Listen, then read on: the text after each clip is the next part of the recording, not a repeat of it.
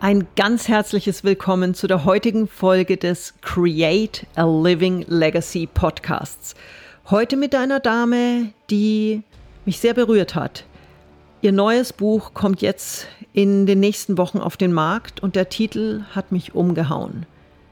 Loving My Lying, Dying, Cheating Husband. Was muss einem Menschen passiert sein, um so ein Buch zu schreiben? Ich habe Kerstin näher kennengelernt und diese Frau ist einfach nur faszinierend. Sie hat in sieben Ländern gelebt, lebt aktuell in Hoi An in Vietnam, ist eine sowas von lebendige Lebefrau voller Energie und, und ist ein Mensch, der es wirklich geschafft hat, Herausforderungen in ihrem Leben ganz toll zu meistern. Und es war nicht einfach. Und ihre Fußspuren der Welt zu hinterlassen und zwar noch zu Lebzeichen. Und genau darum geht es ja im Create a Living Legacy Podcast. Insofern freue ich mich umso mehr heute, Kerstin hier begrüßen zu dürfen. Kerstin Pilz mit ihrer irren Lebensgeschichte und ihrer tollen Energie. Ein ganz großes Hallo nach Vietnam, liebe Kerstin. freue mich riesig, dass du heute hier bist. Danke, Xin Chao aus, aus Vietnam. Sehr schön. Ja, wir haben uns kürzlich kennengelernt und äh, unser erster Kontaktpunkt war, dass ich deinen Buchtitel gesehen habe und erstmal ganz schön geschluckt habe. Das ist kein fiktiver Roman, sondern das ist deine Geschichte, die dir vor über zehn Jahren passiert ist. Du hast was verheiratet mit einem Mann, der eine Krebsdiagnose bekommen hat. Und in dieser ganzen Liebe und dann der Verzweiflung des Krebses hast du erfahren, dass er dich betrügt. Und hast dann für dich beschlossen, ihn weiter zu lieben.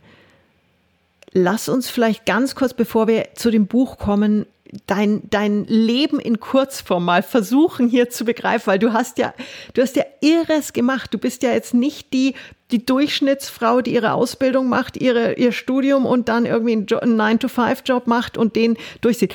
Wer ist, vielleicht mal in, in ein paar Minuten, wer ist Kerstin Pilz und was hat diese Frau erlebt, bevor es zu dem Punkt kam, worüber dann dieses irre Buch mit dem Titel Loving My Lying, Dying, Cheating Husband kam. ja, danke. also ich meine, ich finde mich jetzt nicht so äh, un, äh, be, äh, fehlt mir das Wort. Du findest dich nicht so besonders. Und das Lustige ist, es ist, das ist oft bei Menschen so, die so wahnsinnig viel erlebt und erreicht haben. Ich arbeite ja sehr viel mit High-Performern zusammen und mit außergewöhnlichen Menschen. Und das erste ist so, ja, aber ich doch nicht. Also lass mich dir sagen, du bist außergewöhnlich, du bist was ganz Besonderes. Erzähl uns doch einfach deine total langweilige Standard-Lebensgeschichte kurz mit Leben in sieben Ländern und was du so alles gemacht hast. Ja, also ich versuche es ganz kurz zu machen. also, ja, gut. Ich bin in, in Frankfurt, äh, in der Nähe von Frankfurt aufgewachsen äh, und ich war immer so ein bisschen so ein Eigenbrötler, äh, introvertiert. Ich habe es immer geliebt, im Wald äh, alleine rumzuschlurfen und ich wollte immer schreiben. Und äh, ich wollte aber nicht mehr in Deutschland leben. Also das wusste ich schon als Kind, das war mir irgendwie zu kalt da. Ich brauchte Sonne. als Familie einmal einen Urlaub gemacht haben nach Italien, dachte ich, oh, da scheint die Sonne, da will ich wohnen. Ja, und als ich dann, äh, ich war in der, äh, im, auf dem Gymnasium und hatte, äh, ich hatte Probleme auf der Schule. Ich habe mich nicht so ganz eingepasst. Also mittlerweile, ab, äh, in dem jungen Alter von 60 habe ich mittlerweile erfahren, es gibt ein Wort dafür, Neurodiverse, ADHS. Okay. Das ah. wussten wir natürlich damals nicht. Deswegen mhm. habe ich irgendwie, äh, fand ich das alles sehr schwierig. Und ich bin ja mit elf, äh, im elften ähm, Schuljahr von der Schule geflogen oder beziehungsweise oh. gegangen. Und mein Lehrer sagte damals, und das macht wirklich noch in meinem Ort, der ist in der Nähe von Frankfurt, die Runde, er sagte, du wirst nie Englisch lernen, das garantiere ich dir. prove, prove me wrong. Ja, also das war natürlich jetzt nicht mein Ziel und ich bin äh, von der Schule runter und habe dann erstmal in einem Altersheim gearbeitet in der Nähe von Frankfurt. Das war natürlich erstmal so die Feuerprobe. Also so das mhm. Leben hat dann wirklich beigebracht. Also das war wirklich äh, nicht ohne, das war in den 80ern, da gab es auch nicht so Health and Safety. Dann durfte man dann auch die älteren Menschen einfach so heben, ohne dass man da irgendwie eingewiesen wurde. Und ich durfte Sterbenden, ohne dass ich irgendwie wusste, wie das geht, die Hand halten.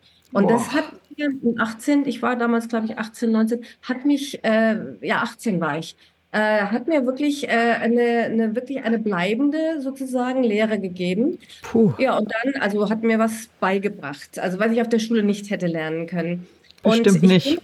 Dann, nee, bestimmt nicht. Aber dann habe ich gedacht, ich möchte doch was anderes machen im Leben. Ich möchte jetzt nicht so als unausgebildete Hilfskraft weiterleben und habe dann doch noch mal als äh, äh, ich glaube ich war damals 21 dann den Abi-Abschluss gemacht auf eigene Faust. Ich habe damals dann nicht mehr zu Hause bei den Eltern gelebt.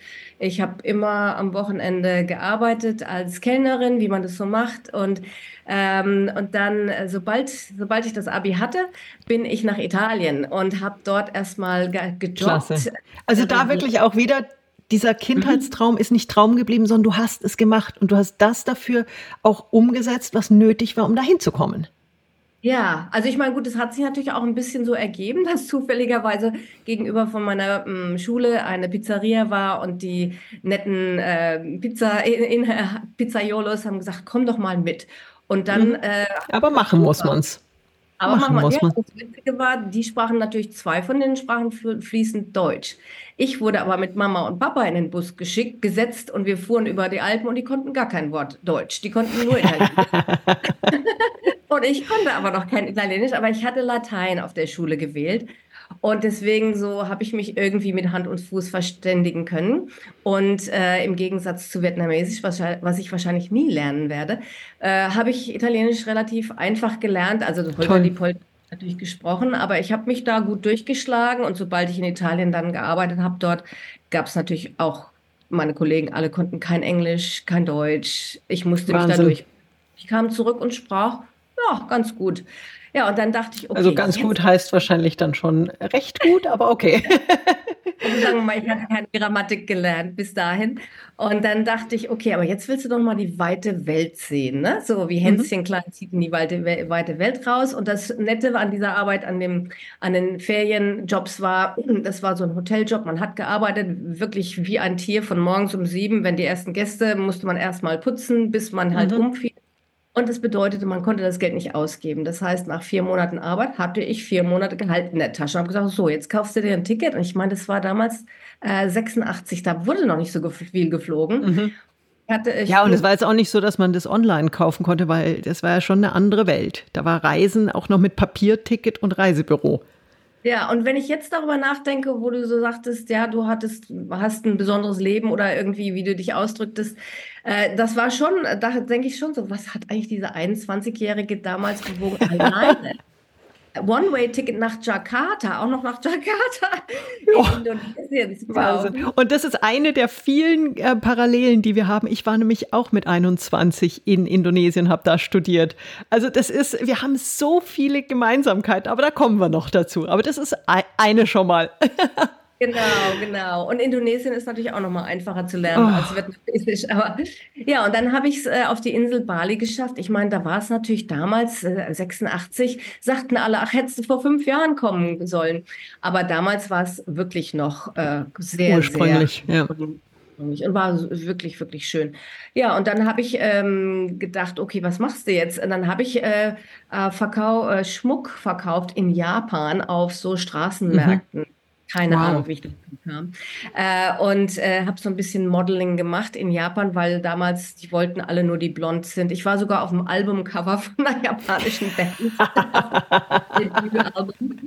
und äh, das war, war halt alles sehr abenteuerlich. Und irgendwie habe ich es dann geschafft, also es hat so ein paar Jahre gedauert, bis ich dann, ich meine, mein Geld war ja auch irgendwie nicht begrenzt, äh, war ja auch begrenzt. Das heißt, irgendwann musste ich dann halt wieder mm, irgendwo jobben gehen und dachte ich, mhm. okay, Australien.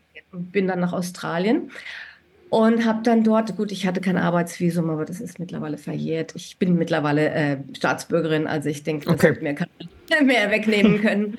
Und habe da halt gejobbt. Äh, und mhm. das äh, ähm, war, also hätte ich jetzt nicht erwartet, aber irgendwie bin ich dann in Australien geblieben und habe dann wow. dort studiert Also ich habe gar nicht in Deutschland studiert, sondern in Australien. Mhm. Auf meine eigene Karte. Also ich habe dann gejobbt und studiert, so wie ich es schon immer gemacht habe. Ja, und da halt auch wieder, wenn du was willst, musst du was für einsetzen und musst dich stark machen und musst halt einfach auch was bewegen. Genau, genau. Und ich konnte mir in dem Moment nicht vorstellen, ich habe es dann, ich dachte so, okay, gehst du mal noch zurück nach Frankfurt, schreibst dich in die Uni in Frankfurt ein. Äh, es war irgendwie, es hat nicht gepasst. Ich war dann mhm. schon so äh, weit weg, dass ich dort einfach bleiben musste. Ja, und dann äh, kommt's. Ich hatte dann, ich wollte eigentlich immer schreiben, habe ich ja schon erwähnt. Und dann wurde mir gesagt, ja, und dann dachte ich, okay, ich mache Journalismus oder studiere, ne, so, also mhm. Englisch. Statistik. Äh, da wurde mir gesagt, dein Schulenglisch ist nicht gut genug, das kannst du abhaken. Aber du sprichst doch Italienisch, dann machst du mhm. Italienisch. Habe ich Italienisch gemacht und habe dann endlich die Grammatik gelernt und bin Italienisch-Dozentin geworden, habe sogar ein PhD. Wahnsinn, also ich spreche mit Frau Dr. Kerstin Pilz. Allora. Schon wieder, allora, und schon wieder der nächste Schritt in deinem Leben. Wahnsinn. Wie ging es dann weiter mit diesem da schon so bunten Leben? Ja, dann habe ich der völlig langweiligen Durchschnitts Kerstin Pilz. ja, nee, das, das hat mir, also ich habe dann äh, meine Liebe zum Unterrichten entdeckt. Das war, das war wirklich toll. Also mhm. geschrieben habe ich dann nicht so viel. Also die Doktorarbeit, das war Ne, wenn ich mir das jetzt durchlese, denke ich, um Gottes Willen. Ich meine, war, war gut geschrieben, aber es war halt mhm. halt akademisches. Richtig, es ist ein anderes Genre. Ein ganz anderes Genre. Das war eigentlich nicht das, was ich im Sinn hatte als Kind damals. Naja, auf jeden Fall bin ich, ähm, habe ich dann ähm, äh, meine Studenten immer nach Italien gebracht, also viel schön gereist und irgendwann. Mhm. Auch das, auch das verbindet uns. Wir begleiten Menschen in die tollsten Orte der Welt. Genau. Schon wieder eine Gemeinsamkeit. Also du hast dann wirklich also Studienreisen gemacht. Ja, ja, also ich war, ich war letztendlich Head of the Italian Studies äh, at Macquarie Uhu. University und habe aber den, äh, den tollen Vorteil gehabt, dass ich meine Studenten auch äh, regelmäßig jeden Sommer äh, mit nach Italien nehmen durfte und das war natürlich toll. Genial. Also das hat wirklich das Tüpfelchen, obwohl es natürlich auch anstrengend war. Und dann ähm, kam es soweit, ich war dann 43 und auf einmal, ich war so voll in der Karriere drin, so voll Power, ne? Jetzt nur noch Karriere mhm. und ich war ich habe in Sydney gelebt und die Stadt war wunderschön. Ah, Sydney ist geil, und, ja. Ach, super. Ja, und dann auf einmal ähm, musste ich, von heute auf morgen hatte ich eine, ähm, okay, wie sagt man das jetzt auf Deutsch? Sag's auf Englisch. Entzündung, also eine Zyste uh. auf dem Einleiter. Und ich musste dann ganz schnell, also von heute auf morgen ins Krankenhaus und da wurde rausgenommen. War keine schwere Operation. Nur, was mhm. ich nicht hatte, ist, ich wurde dann auf einmal, äh, auf einen Schlag äh, mit 43 ähm, perimenopausal und äh. vollkommen depressiv, weil ich ja alleine lebte und mit meinem, ich war zu sagen, I was married to my job. Ne? Also mhm. Also ich war mit einer Karriere verheiratet und dachte, aber wenn es dann wirklich Knall auf Fall kommt, habe ich hier Ne? Äh, äh, die Karriere mhm. liebt mich zurück sozusagen. Und da war, Sydney ist eine große Stadt, meine besten Freunde wohnen ein, zwei Stunden auf der anderen Seite der Stadt, von der Harbour Bridge, da ist immer viel Verkehr. Mhm. Ich, die haben sich gekümmert, aber es war halt sehr einsam. Und dann dachte ich, um Gottes Willen, was hast du gemacht? Du hast dein ja. Leben eigentlich der Karriere gegeben und hast irgendwie vergessen, eine Familie zu haben. Du hast vergessen. Du hast dich selber eigentlich verloren irgendwo. Ja, und dann dachte ich, ich hätte doch diese nette Mama sein können mit einem großen italienischen Tisch und, und viele Leute und immer viele Bambini. Ja, Bambini und ne, schöne Atmosphäre. Und dann saß ich da alleine mit meinem ne, Wehenbauch und ich wurde mm. immer mehr. Aber irgendwann wurde ich auch wieder gesund und bin zurück zur Arbeit und dann hatte ich, äh, mein erstes Buch kam raus, genau. Und das war mhm. ähm, meine Doktorarbeit. Also die kam, ja genau, die kam dann raus und dann habe ich äh, einen Vortrag gehalten beim italienischen äh, Institute of Istituto di Cultura in Sydney. Mhm. Also, Braucht man ja nicht übersetzen, kann man ja verstehen. sozusagen. Und dann, ähm, dann saß, dann kam nachher, nach beim Buffet, kam einer auf mich zu, der hatte sehr schöne grüne Augen und der war ganz anders als alle Italiener, die ich jemals in meinem Leben kennenlernte. Er war charmant, gut, Italiener sind meistens charmant, aber er war nicht nur charmant, er war auch er fuhr mit dem Motorrad um Australien. Er war gerade auf der Reise, also er war gerade zurück mhm. äh, einer Reise um ganz um Australien rum. Er hatte eine Tätowierung hier. Wow. Ähm, er war einfach, er hatte diesen, er hatte diese Lebensenergie in den Augen. Ja, und dann Wow. drei Tage später oder eine Woche oder ich keine Ahnung, zwei Wochen kam meine Assistentin und sagte, hier, hier ist eine Karte von dem Mann. Kannst dich nicht an den erinnern? Ach, und er trug immer orangefarbene Hosen mit pinkfarbenem Kaschmirpullover. Und Wow. so also der war einfach so ungewöhnlich. Und äh, ja, und dann haben wir uns verliebt. Wuhu. Spannend. habe ich einen tollen Job bekommen. Und zwar, es war eine einmalige Gelegenheit, das nannte sich The Scholarship. Das war ein Mhm. umgebautes, ähm, wie sagt man es, Kreuzschiff. Und Oh. das einen, Oh, the scholarship. Also nicht, oh, nicht das Stipendium, sondern das Lehrschiff quasi. genau, Oh, genau. nice. Und dann habe ich dort äh, den Job bekommen, Intercultural Communication zu unterrichten. Und das ist natürlich ein ganz tolles, kannst Mhm. du sicher in deiner Branche ganz viel mit anfangen. Ne? Also, Ja. dass man, wie man überhaupt, und es war halt gerade auf äh, Studenten, die business äh, orientiert sind. Wie kann man in einem Mhm. japanischen äh, Betriebsumfeld äh, sich, wie muss man sich da verhalten? Mhm. Solche Ganz wichtiges Thema. Bin ich ja auch viel in meinem Leben äh, mit konfrontiert gewesen, habe da auch viel, viele Menschen auch mit auf die Reise nehmen dürfen. Dieses, wie, wie gehe ich mit anderen Kulturen um? Wie trete ich eben nicht von einem Fettnapf in den nächsten und von einem Fuß auf den nächsten? Ganz Ja. wichtiges Thema. Genau. Und das Tolle an diesem Programm war, dass wir halt auf diesem Schiff lebten zusammen. Ich meine, das war natürlich auch teilweise Wie, wie, heißt, wie heißt der Mann denn? Ach so, der Mann heißt Gianni, also Giovanni. Gianni, Giovanni, Gianni. Das heißt, genau. Giovanni, Gianni ist dann mit dir mit aufs Schiff gekommen. Genau, genau. Und er Wow. war als, äh, sein ähm, Beruf, also er war eigentlich Frührentner. Er hat sich das so äh, eingerichtet, äh, weil er wollte halt seine Freiheit haben, ne? Und Mhm. hat gesagt, okay, ich fahre jetzt mit dem Motorrad, was auch immer. Und ich, äh, wir hatten erst überlegt, also er war von, von Haus aus, von Beruf aus, er war forensischer Psychiater. Sagt man so? Oh, wow. Wow. Ja, Forenser, italienisch. Mhm.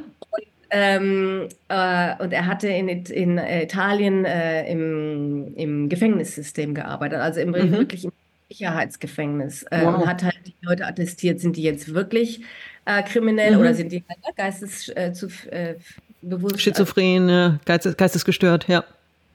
Und auf jeden Fall ähm, ähm, war er dann einfach dabei. Das war sehr, sehr nett. Ja, und dann haben wir auf dem Schiff, und das, ach so, ich wollte noch sagen, mit diesem Intercultural Communication unterrichten. Das war halt Nette war natürlich, dass wir alle zwei Wochen oder alle Woche in einen neuen Hafen einfuhren. Und Mhm. dann haben wir das direkt in China in einer, in der Coca-Cola-Fabrik zum Beispiel äh, erleben dürfen Irre. oder, oder Ja. Simulieren dürfen und so. Ne? Tolles So. Konzept, ja. Tolles Konzept. Ja, und dann ähm, haben wir uns auf dem Schiff haben wir geheiratet. No way.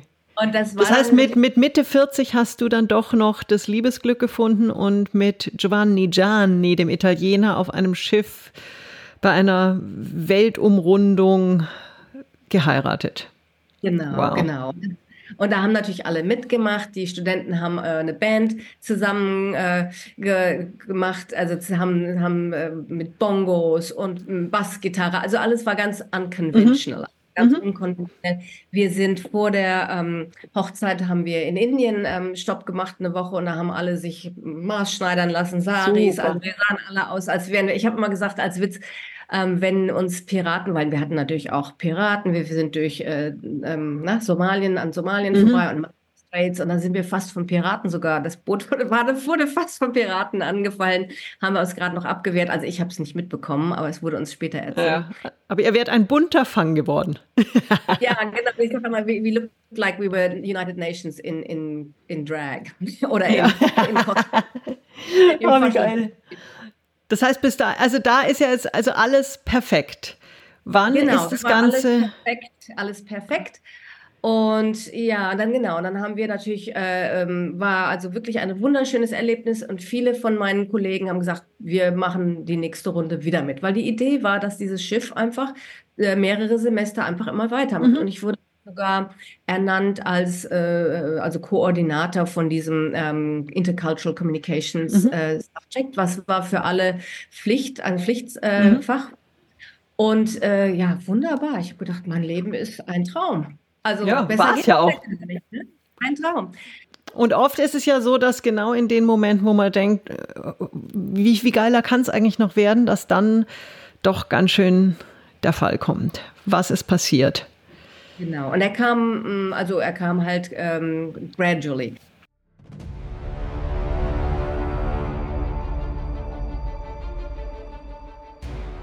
Erstmal kam etwas, was nichts, also total außer unserer Hand war, und zwar die Global Financial Crisis. Das Jahr war mhm. 2008. Und das erste war Royal Caribbean, weil die haben dieses, äh, dieses ganze Projekt äh, mhm. gesponsert. Das war eins von deren Schiffen. Mhm. Die haben gesagt, erste, was sie streichen mussten, war unser Schiff, weil wir waren ja erstmal oh. nur auf ersten Reise. Das heißt, wir haben das Ganze ja erstmal nur angeleitet. Das machte in dem Moment noch keinen Profit.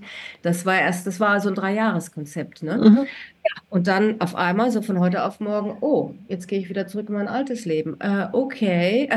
Mhm. Und dann ähm, habe ich gedacht, aber ich habe doch Long Service Leave. Ich war ja schon lang genug jetzt an der Uni. Ich hatte dann Long Service Leave.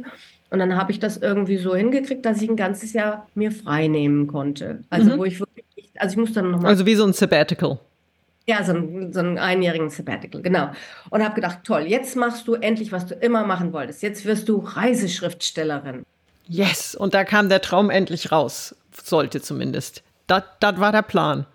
Genau, habe auch Kurse besucht, habe mir schon, wir hatten alles gebucht. Wir haben dann eine Wahnsinns, ich meine im Nachhinein totally over ambitious, also wir hatten einfach zu viel reingepackt, aber ne, man war ja so mhm. im Elan, im Enthusiasmus. Frisch verliebt. Ja, frisch verliebt, genau. Und es sollte eigentlich losgehen dann mit äh, Südamerika, Machu Picchu, äh, ähm, äh, Buenos Aires war zwei äh, Monate lang gebucht, Spanischkurs an der Uni war schon gebucht durch mhm. meine Kollegen, alles gebucht. Ja, und dann haben wir auch das Haus, äh, wo wir wohnten, untervermietet, alle Möbel irgendwie in, ähm, also äh, wie sagt man? Ähm, Untergestellt in Storage, ja. Ja, Entschuldigung, ab und zu. Ich, kann's, ich kann Bombe, Bomben sicher mit einem englischen Begriff aushelfen, Tolga. unter, genau. unter, ein, eingelagert. Genau, eingelagert. Ja, und dann sagten wir, gut, jetzt geht's los, ne? Ja, und dann äh, irgendwie äh, eine Woche vor der Abfahrt sagt mein Mann, ähm, ich habe da so einen Knubbel hinterm Ohr. Und ich so, nee, weil er war ein bisschen hypochondrisch. Aber Knoten ist ja immer so. Mhm. Ich hatte auch selber schon mal einen Knoten hinterm Ohr gehabt, wo der Arzt sagte, nee, ist nichts. Brauchen Sie sich keine Sorge mhm. machen. Wird schon nichts sein, ne? Tja, mhm. war halt nicht so. War äh, Melanoma und das hatte schon gestreut. Shit. Ja, und äh, dazu muss ich dazu sagen, auf unserem ersten, ersten ähm, also Urlaub zusammen, äh, da kannten wir, waren wir so ganz, ganz frisch erst zusammen. Es war Weihnachten. Mhm. Ich hatte gerade eine Melanoma-Scare ähm, gehabt. Also ich hatte, der Arzt sagte, ich hatte so einen Flecken hier und der meinte, oh, es könnte mhm. Melanoma sein, müssen wir rausschneiden, bleibt eine heftig eklige Narbe. Und ich so, mhm. Gottes, da war oh ich noch Single. da wird mich ja gar keiner mehr wollen. Und, äh, äh, und dann, dann, wusste ich, man muss immer in Australien, man muss einen Hut tragen. Es ist einfach mhm. so, ja, weil da ist die Sonne so stark. Und äh, mein italienischer Mann mh, mm, war nicht an Hüte gewöhnt. Und dann hatte ich ihn, ihm vorgeschlagen, trag doch so eine Kappe. Und dann hat er, das war in unserem ersten Urlaub zusammen, also mhm. vor, lange vor diesem Schiff, lange vor der Hochzeit.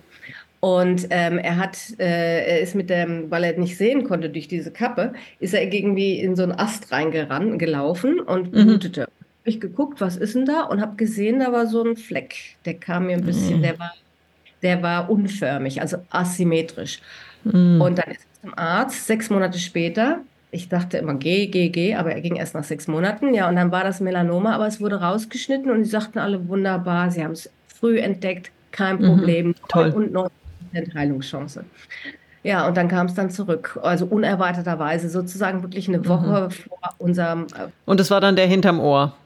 Genau, und dann waren wir wieder beim hinterm Ohr. Ja, und dann mhm. auf einmal everything unraveled.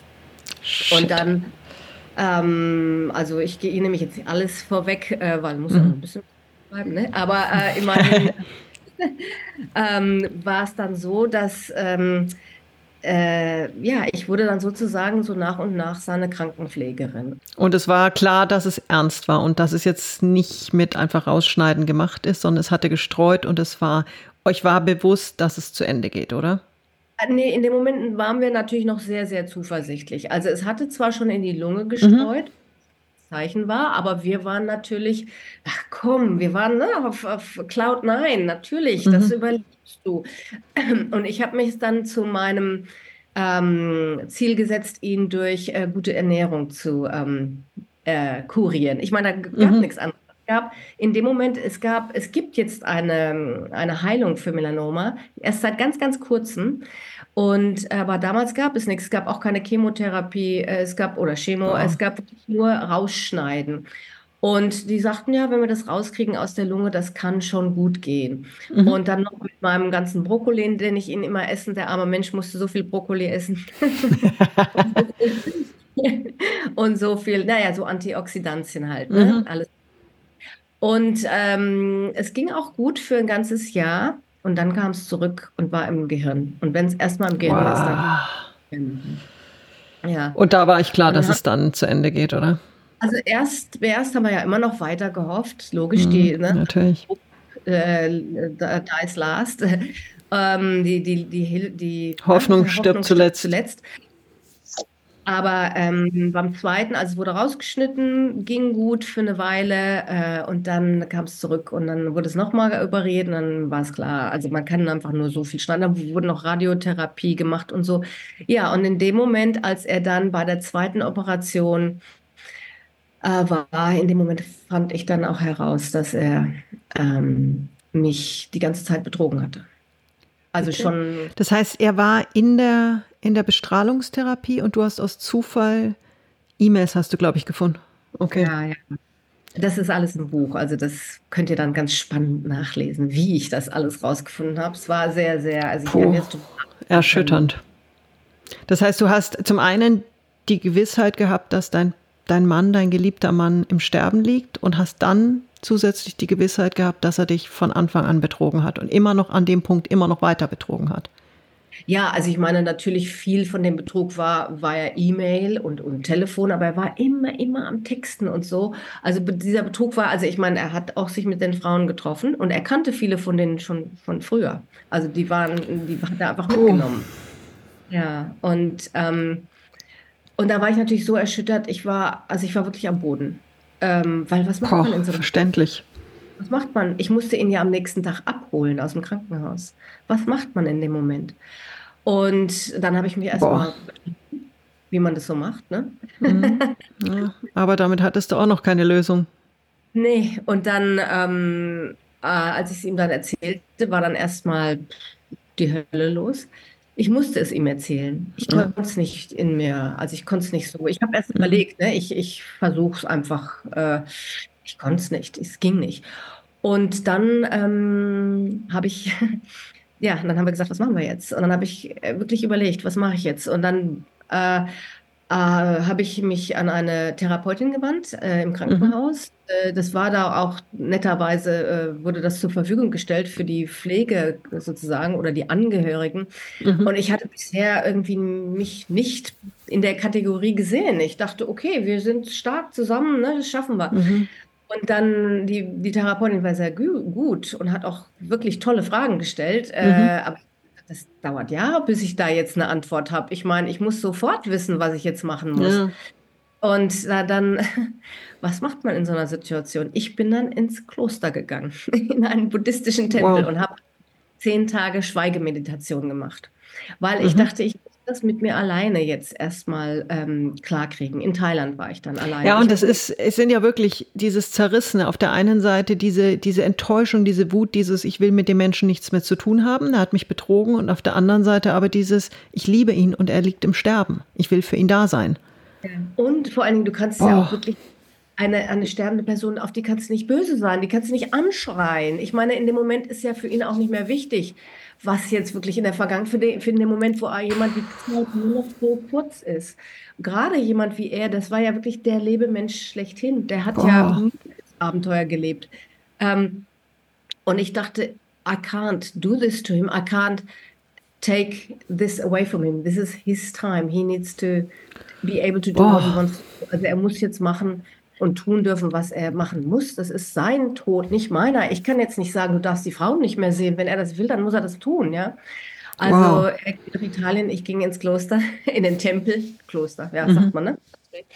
mit den Buddhisten. Ich war die einzige Deutsche, also nicht Deutsche, die einzige äh, Weiße dort, also die einzige Nicht-Thailänderin dort am Anfang. Und dann kamen noch ein paar. Aber das war, ja, dass ich, also meine Therapeutin sagte, hier, mach das nicht, das ist ja verrückt. Mhm. Also es wurde mir auf jeden Fall abgeraten davon, aber ich würde es jetzt auch nicht jedem empfehlen. Für mich war es gut. Für dich war es richtig. Und du hast da wirklich deiner Intuition gefolgt, äh, bist da deiner Intuition gefolgt, weil du wusstest, für dich ist das der Weg, eben schnell für dich auch an eine Antwort zu kommen, wie du damit umgehst. Ja, und, und vor allen Dingen, ich brauchte auch einfach innere Ruhe. Ich habe gedacht, ich konnte ja gar nicht mehr schlafen. Ich habe wochenlang nicht mehr geschlafen. Ich habe Gewicht verloren.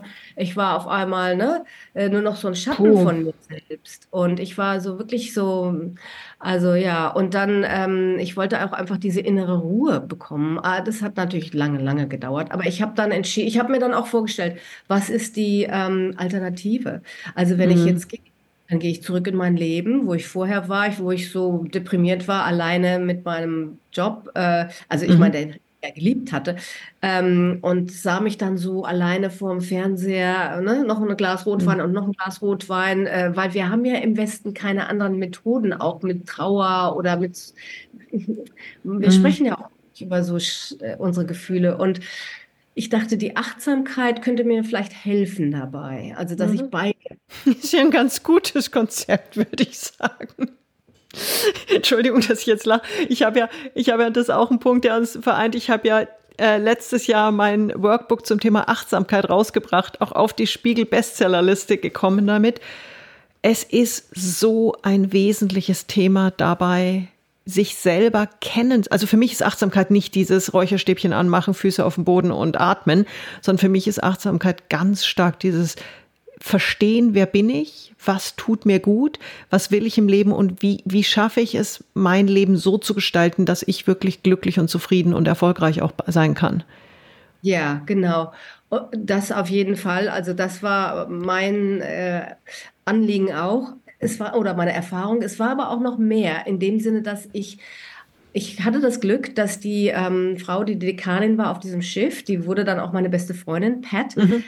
gestorben, aber sie war äh, buddhistische Nonne gewesen. Äh, und hat, also die hatte wirklich die, die hat unsere, unsere ähm, Lehrerversammlungen immer so wirklich mit Achtsamkeit geleitet. Und von mhm. ihr habe ich gelernt, dass Achtsamkeit auch bedeutet Deep Listening, also anderen mhm. zuhören auch wirklich, wenn jemand das Gegenüber jetzt das Wort hat, dass man nicht mehr direkt sofort über die Antwort nachdenkt, die man dann gibt, sondern einfach da ist und erstmal mhm. ne, hold space for the other. Dieses I see you, I hear you, also wirklich mhm. ja, genau. war richtig. Das, ja, das fand ich auch so wichtig an dieser Sache.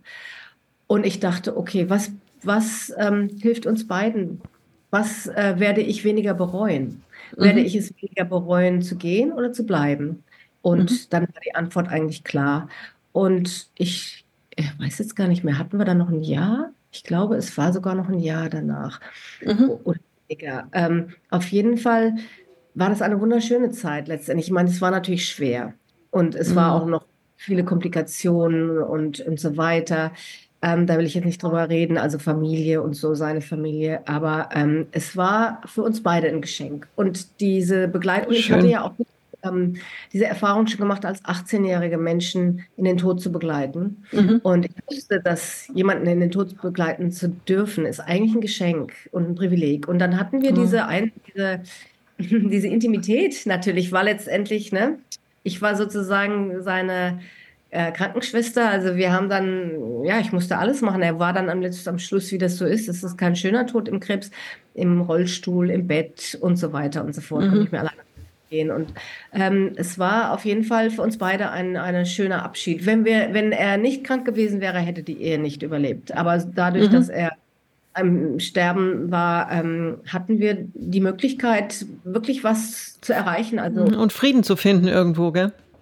Fließen. Genau, genau, ja. Und darüber hast du jetzt dein, dein erstes wirklich großes, nicht wissenschaftliches Buch geschrieben. Das kommt jetzt am 27. Februar in Australien erstmal raus mit dem Titel Australien, Neuseeland, Loving My Lying, Dying, Cheating Husband, hat schon richtig große Wellen ge geworfen. Also das ist, da, das ist unglaublich. Es wird auch immer wieder jetzt schon verglichen mit Eat, Pray, Love. Ähm, ja, und das ist, also ich, ich freue mich riesig, es in den Händen zu halten, weil du hast es ja auch noch nicht physisch in der Hand gehalten. Du hast, ha, halt noch mal dein Manuskript bitte für die, die die Kamera, also das Manuskript ist das ist glaube ich, verschwommen, oder? Ja, halt mal ein bisschen näher zu deinem Gesicht, dann, dann könnte man ja, Loving My Lying, Dying, Cheating Husband. Ähm, hochspannendes Thema. Ich freue mich riesig drauf. Und was das Schöne ist, du hast mit diesem Buch dir endlich auch diesen schon lange in dir liegenden Traum des Schreibens auf einem ganz hohen Niveau jetzt verwirklicht. Du hast damit deinen Kindheitswunsch erfüllt und Du hast zusätzlich ein sehr, sehr schwieriges Kapitel in deinem Leben verarbeiten können und noch dazu der Welt ein richtig, also ich durfte schon ein bisschen reinlesen und ich kann nur sagen, dein Schreibstil ist mega. Du hast der Menschheit ein echtes Geschenk gemacht. Du hast deine Legacy damit wirklich in Papierform gebracht. Thank you. Dankeschön. Also ein sagenhaftes Buch einer stinklangweiligen Durchschnittsfrau. Nein, lass mich noch.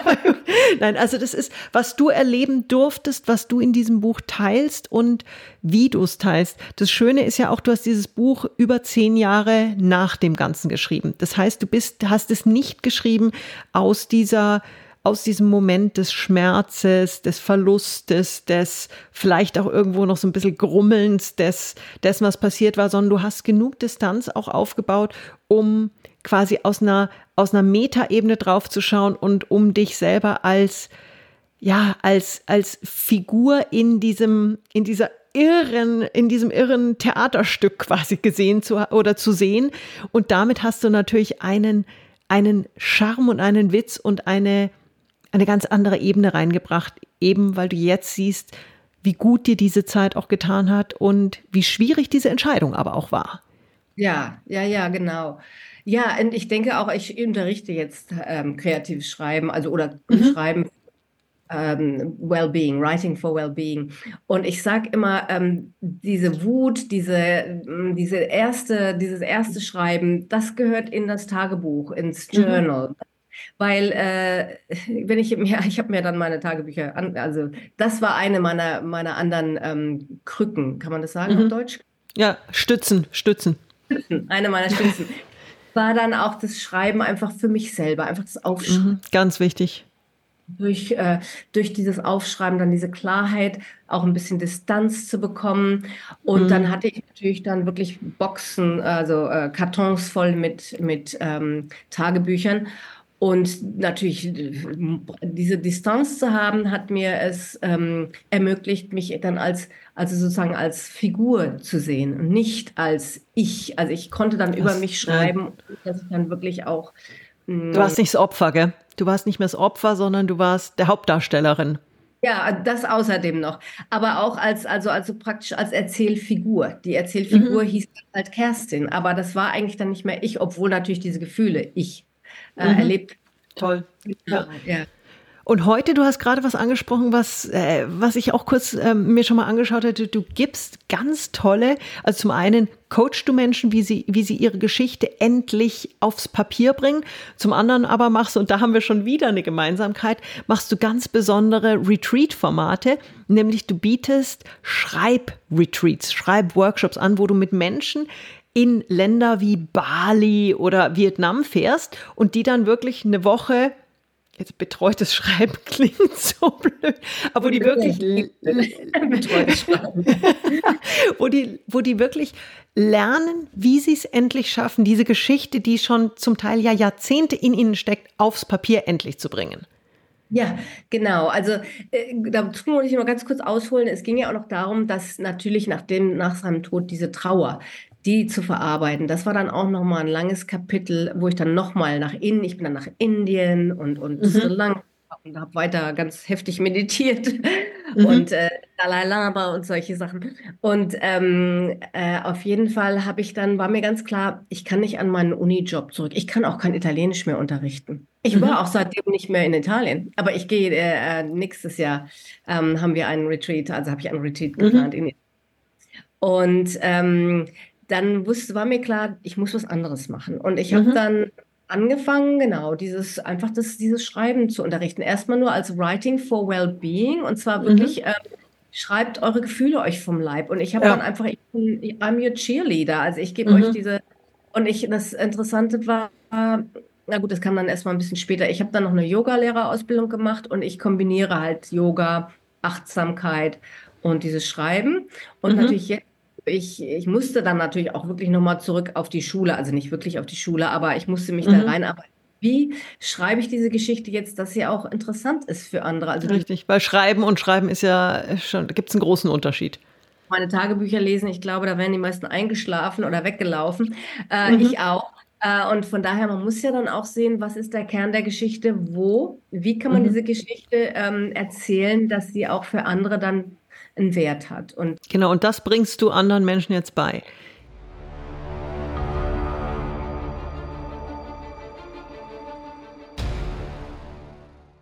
Du hast, ich habe auf deiner Webseite gesehen, ähm, das ist jetzt ein bisschen enttäuschend.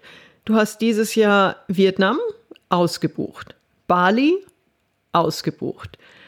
Sorry, wenn ich das jetzt so hart sage, aber wenn ich jetzt ein Mensch bin, der bei dir was, der, der auch so dieses Gefühl hat, ich habe die Geschichte in mir, ich möchte endlich ein Buch schreiben. Und ich habe ja auch, ich kenne so viele Menschen, die mir immer wieder sagen, boah, wie geil, dass du Bücher äh, äh schon, schon so viele Bücher jetzt auf dem Markt hast. Ich wollte ja auch immer mal. Ähm, jetzt ist da ein Mensch, der es will. Was kann er im Moment machen? Du hast, äh, es ist alles ausgebucht. Ja, also alles ausgebucht. Ich hätte jetzt auch nicht gedacht, äh, ehrlich gesagt, dass Bali so schnell ausgebucht sein würde, aber das ist natürlich toll. Ähm, ich mache diese Retreats übrigens jetzt zusammen mit einer äh, Freundin, also diese Bali und Vietnam. Und es ähm, ist, ist dann auch einfacher. Ich habe es erst immer alleine gemacht. Ich habe es auch lange in Australien angeboten, aber mhm. ja, da fehlt ein, ein Retreat in der zweiten Hälfte. Da hast du recht. Okay. Wie, bist du ja, du bist ja, du bist ja, wir hatten ja mittlerweile, glaube ich, schon festgestellt, dass du kein ganz langweiliger Mensch bist. Ähm, wie, wie spontan bist du? Ich habe gerade eine Idee. Also sagen wir mal, ich bin sehr spontan. Ähm, das, äh, die Spontanität äh, entspricht meinem Neurodiverse, diverse, ich weiß nicht, wie man das auf Deutsch sagt. Um, kurze Idee. Ich bin ja, ich mache ja selber ähm, ganz tolle, sehr besondere Retreat-Formate in die Mongolei. Jetzt im Ma Mai, Juni ähm, biete ich eine Coaching-Retreat-Reise an in die Mongolei, wo es wirklich um vor allen Dingen, wo der Hauptpunkt des Coaching ist ist. Ich arbeite ja sehr viel mit High-Performern zusammen und es geht darum, wirklich in deinem Leben auf ein ganz anderes Level zu kommen, in die Implementierung zu kommen. Was hältst du davon, wenn wir im, sagen wir mal, August gemeinsam einen ein Writing Retreat auch in die Mongolei anbieten? Es ist mein absolutes Seelenland. Du bringst den Menschen bei, wie sie das Buch schreiben. Ich bringe ihnen bei, wie sie es publiziert bekommen was es für Publishing-Formate gibt und wie sie es auch auf die Spiegel-Bestseller-Liste kriegen. Das ja, kann ich. Auch noch beibringen. sehr gerne. Ähm, was hältst du von der Idee? Also, das ist mal für alle Zuhörer ganz kurz. Diese Idee ist jetzt, entsteht in diesem Moment. Genial, ich liebe es. Ich liebe Spontanität und ich mhm. liebe äh, Ideen wie diese. Ja, super, super. Also meinst du das jetzt ernst? Ich meine es wirklich ernst. Also ich habe viele ich habe viele Formate selber aufgebaut. Ich habe viele aber auch in Zusammenarbeit mit den richtigen Menschen gemacht. Und die Ideen sind alle so entstanden in einem Gespräch, wo wir einfach gesagt haben, was hältst du von? Und wenn beide sich in die Augen schauen und sagen, ja, es hält uns ja nichts davon ab, es zu machen. Also wenn du dabei bist, ich, ich war jetzt schon, glaube ich, äh, sechs, sieben Mal in der Mongolei, biete regelmäßig Reisen an. Ich werde dieses Jahr neben der Coaching-Retreat-Reise noch zwei andere, eine exklusive Privatreise in die Mongolei anbieten, plus eine Ärztereise später im Jahr. Aber wenn du sagst, du bist dabei? Ich bin dabei. Ich, bin da, ich war schon, sogar schon mal in der Mongolei äh, mit wow. meinem damals, als er krank war. Und ich hatte ein Köfferchen mit äh, äh, Anti-Cancer. Supplements oh. dabei. Ja.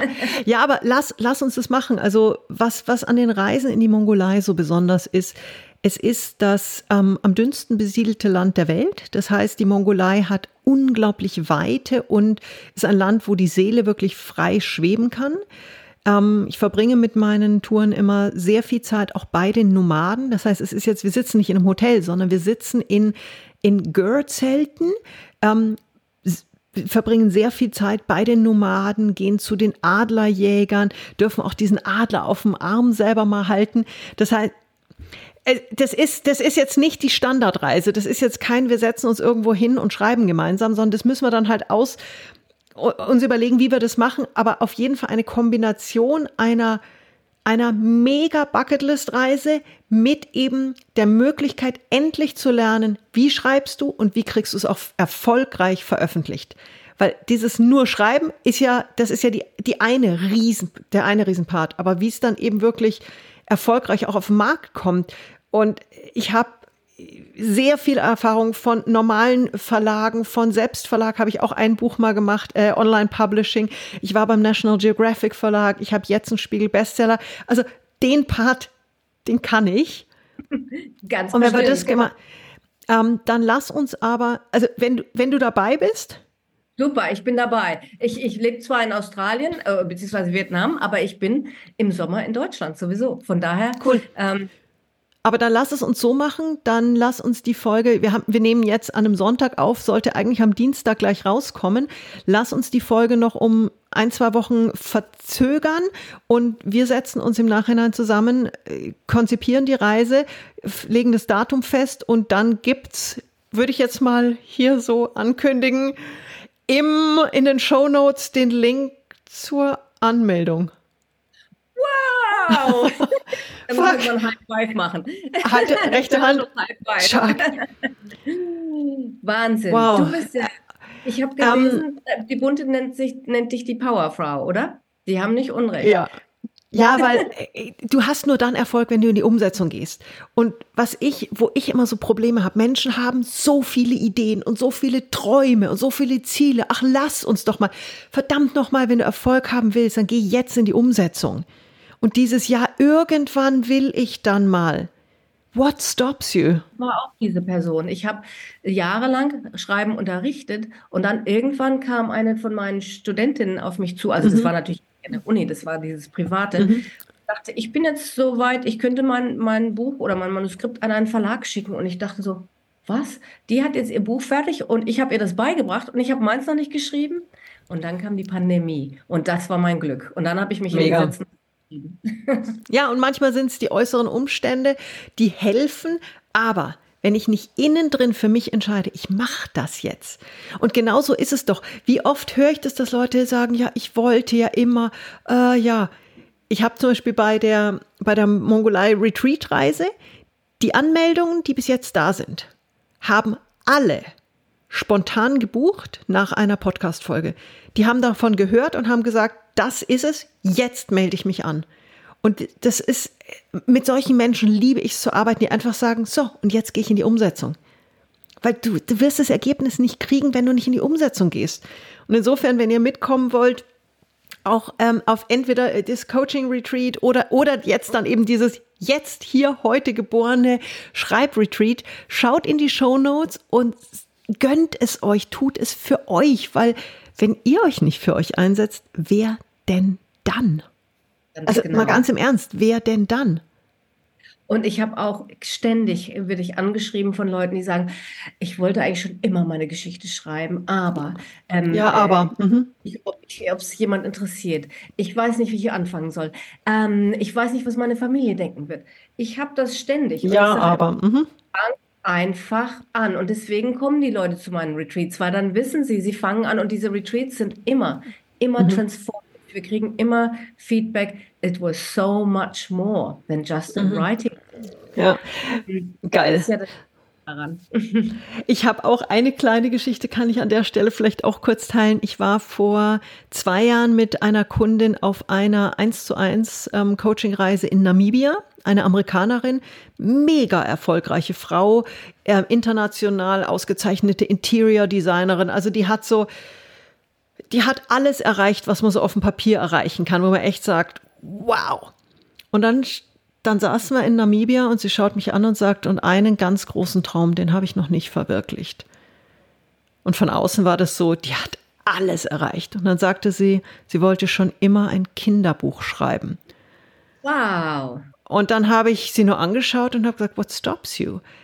Die große Herausforderung war bei ihr, dass sie ähm, Legasthenikerin ist und sich einfach nicht getraut hat, die Sprache aufs Papier zu bringen.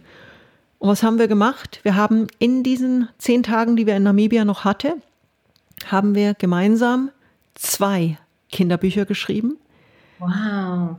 Hätten wir zwei Harry Potter Bände geschafft? Nein, natürlich nicht. Aber da ist halt auch immer die Frage, wie gehst du es an, dass du es auch umsetzen kannst? Wir haben zwei Kinderbücher geschrieben und das, der erste Band wird dieses Jahr in den USA veröffentlicht. Oh, tolle Geschichte. Ja. Und ich habe ich, ich hab Gänsehaut, wenn ich daran denke. Und das ist einfach so ein, ja, manchmal brauchst du diesen kleinen Anschubser, du brauchst die Unterstützung. Ich habe ihr dann gezeigt, wie man auch eben ein entsprechendes Exposé macht für einen Verlag. Ähm, wir haben das gemeinsam gemacht. Sie hat das alles rausgeschossen, hat jemanden gefunden und geht dieses Jahr auf den Markt mit ihrem Buch. Und es ist so geil, diese Frau, die alles erreicht hat und endlich ihren wirklichen innersten Wunsch damit auch teilen kann. Und das ist eben das, ich nenne es jetzt Create a Living Legacy schreib dein Buch, ja, raise your voice, ähm, einfach das rauslassen, was drinnen ist. Ja, genau, genau. Und die, das ist halt das Schade, dass viele Leute, ich habe es ja auch bei meinem Mann gesehen, der wollte auch ein Buch schreiben. Mhm. Ähm, äh, ich glaube jetzt nicht, dass er unbedingt das, also ich sage das wirklich, er hatte viele Talente, aber schreiben hm, hätte mhm. er noch ein bisschen dran arbeiten müssen. Aber er hat es halt immer vor sich hergeschoben. Er hat keine mhm. Zeit dafür er hat halt dies gemacht, jenes gemacht mhm. und er wollte immer ein Buch schreiben. Er hat es aber nicht getan und letztendlich he didn't have any time left. Also er he ja. ran out of time. Und ja. das ist ja hm, Entschuldigung. Ja, und ja, und darum geht es eben, warum warten? Warum nicht einfach mal sagen, jetzt bin ich dran? Ja, und jetzt, jetzt geht es um mich. Und, und Buchschreiben heißt nicht, dass du dich zehn Jahre lang in ein, in ein Kämmerchen einsperren musst also ich habe mein, mein Extremfall war während äh, zum Start der Pandemie saß ich mit einer ähm, australischen Freundin zusammen und wir haben so gesehen, auf Social Media ging gerade so richtig so diese Depri-Schraube los. Also es wurde so, es kamen nur noch negative Nachrichten und wir haben gesagt, wir müssen irgendwas machen, um so die Stimmung hochzubringen. Und dann habe ich in meinem jugendlichen Leichtsinn so gesagt, let's write a bestseller in a week. Und sie lachte los und meinte, und dann meine ich, nee, ich meine das ernst. Bestseller in der Woche. Jetzt bin ich jemand, ich war wirklich, ich war so, für mich muss ein Buch Papier sein, muss gedruckt sein mit einem vernünftigen Verlag. Also dieses ganze ähm, E-Publishing und Selbstverlag war so ein totales No-Go. Mhm. Und dann war aber so diese Idee im Raum, schaffen wir es in einer Woche einen Bestseller zu schreiben. Wir haben uns angeschaut und haben gesagt, ja. Und zwar von Anfang mit Konzeptidee bis das Buch muss auf einer Bestsellerliste sein. Jetzt ist natürlich in einer Woche ein, eine Produktion eines gedruckten Buches nicht möglich, faktisch nicht möglich. Da kannst du noch so optimistisch sein. Auch geschlafen oder wart ihr? ja, haben wir. Und ich habe ein Buch geschrieben, das hieß Ultra Creativity, The Experiment. Und es geht um, es sind glaube ich so 60 Seiten geworden, geht es darum, mit einer guten Idee, mit der Fokussierung auf deine Stärken und mit der richtigen Strategie ist alles möglich. Und ich habe es geschafft, in dieser Woche das Buch zu schreiben, zu editieren, zu layouten. Es ist jetzt kein Wahnsinns-Layout. Ähm, bei Amazon als Self-Publishing, als, ähm, als, als Kindle hochzuladen war auch was, was ich noch nie gemacht hatte. Das heißt, da mussten wir uns auch erst reinlesen. Joanne hat parallel ihr Buch geschrieben. Ich habe da eine ziemlich kluge Marketingstrategie gemacht. Ich habe das Buch für einen Euro verkauft, weil ich gesagt habe, ich brauche ganz viele Käufe innerhalb sehr kurzer Zeit, weil ich noch einen Tag Zeit hatte. Also ich hatte dann sechs Tage, bis das Buch wirklich live ging. Und dann hatte ich einen Tag, um es auf die Bestsellerliste zu bringen. Und das ging nur mit einer ganz geringen Preispositionierung und dann entsprechend natürlich einem Marketing-Push. Und ich habe es geschafft. Oh, das Ganze hat mich gekostet 20 Dollar für einen Designer, der mir nochmal geholfen hat bei dem Logo. Und das Ganze kam in, nach, am siebten Tag in vier Kategorien auf Nummer eins bei Amazon. Wow. Ja. Und das, das war so dieses, also die Angst vor dem Veröffentlichen, die ist oft so groß, dieses ein Buch schreiben. Ja, es ist nicht einfach, einen Verlag zu finden. Mhm. Aber es gibt so viele Wege und es gibt so viele Wege, auch sowas so richtig zu machen, dass du einen Verlag findest. Ja, ja. Und, ich ja, hab, und das war mir ja auch der Fall, ne? Ja. Ja, ich habe ich hab mit dem National Geographic Verlag zusammengearbeitet. Und das war auch, hätte ich es mir davor zugetraut? Fuck no. Aber ich habe sie einfach gefragt. Und ich habe sie noch nicht mal für ein Buch angefragt, ich habe sie für einen Artikel angefragt. Und der Chef, der Chef kam zurück und meinte, nee, sie da nicht. Und ich dachte mir schon, das ist super. Und dann kam ein Komma, wir machen ein Buch draus. Und manchmal ist es einfach so, also das ist was, es ist, wenn du irgendwie eine Geschichte in dir hast, ich würde nur sagen, lass sie raus. Es ist so eine, oh, es ist so erfüllend.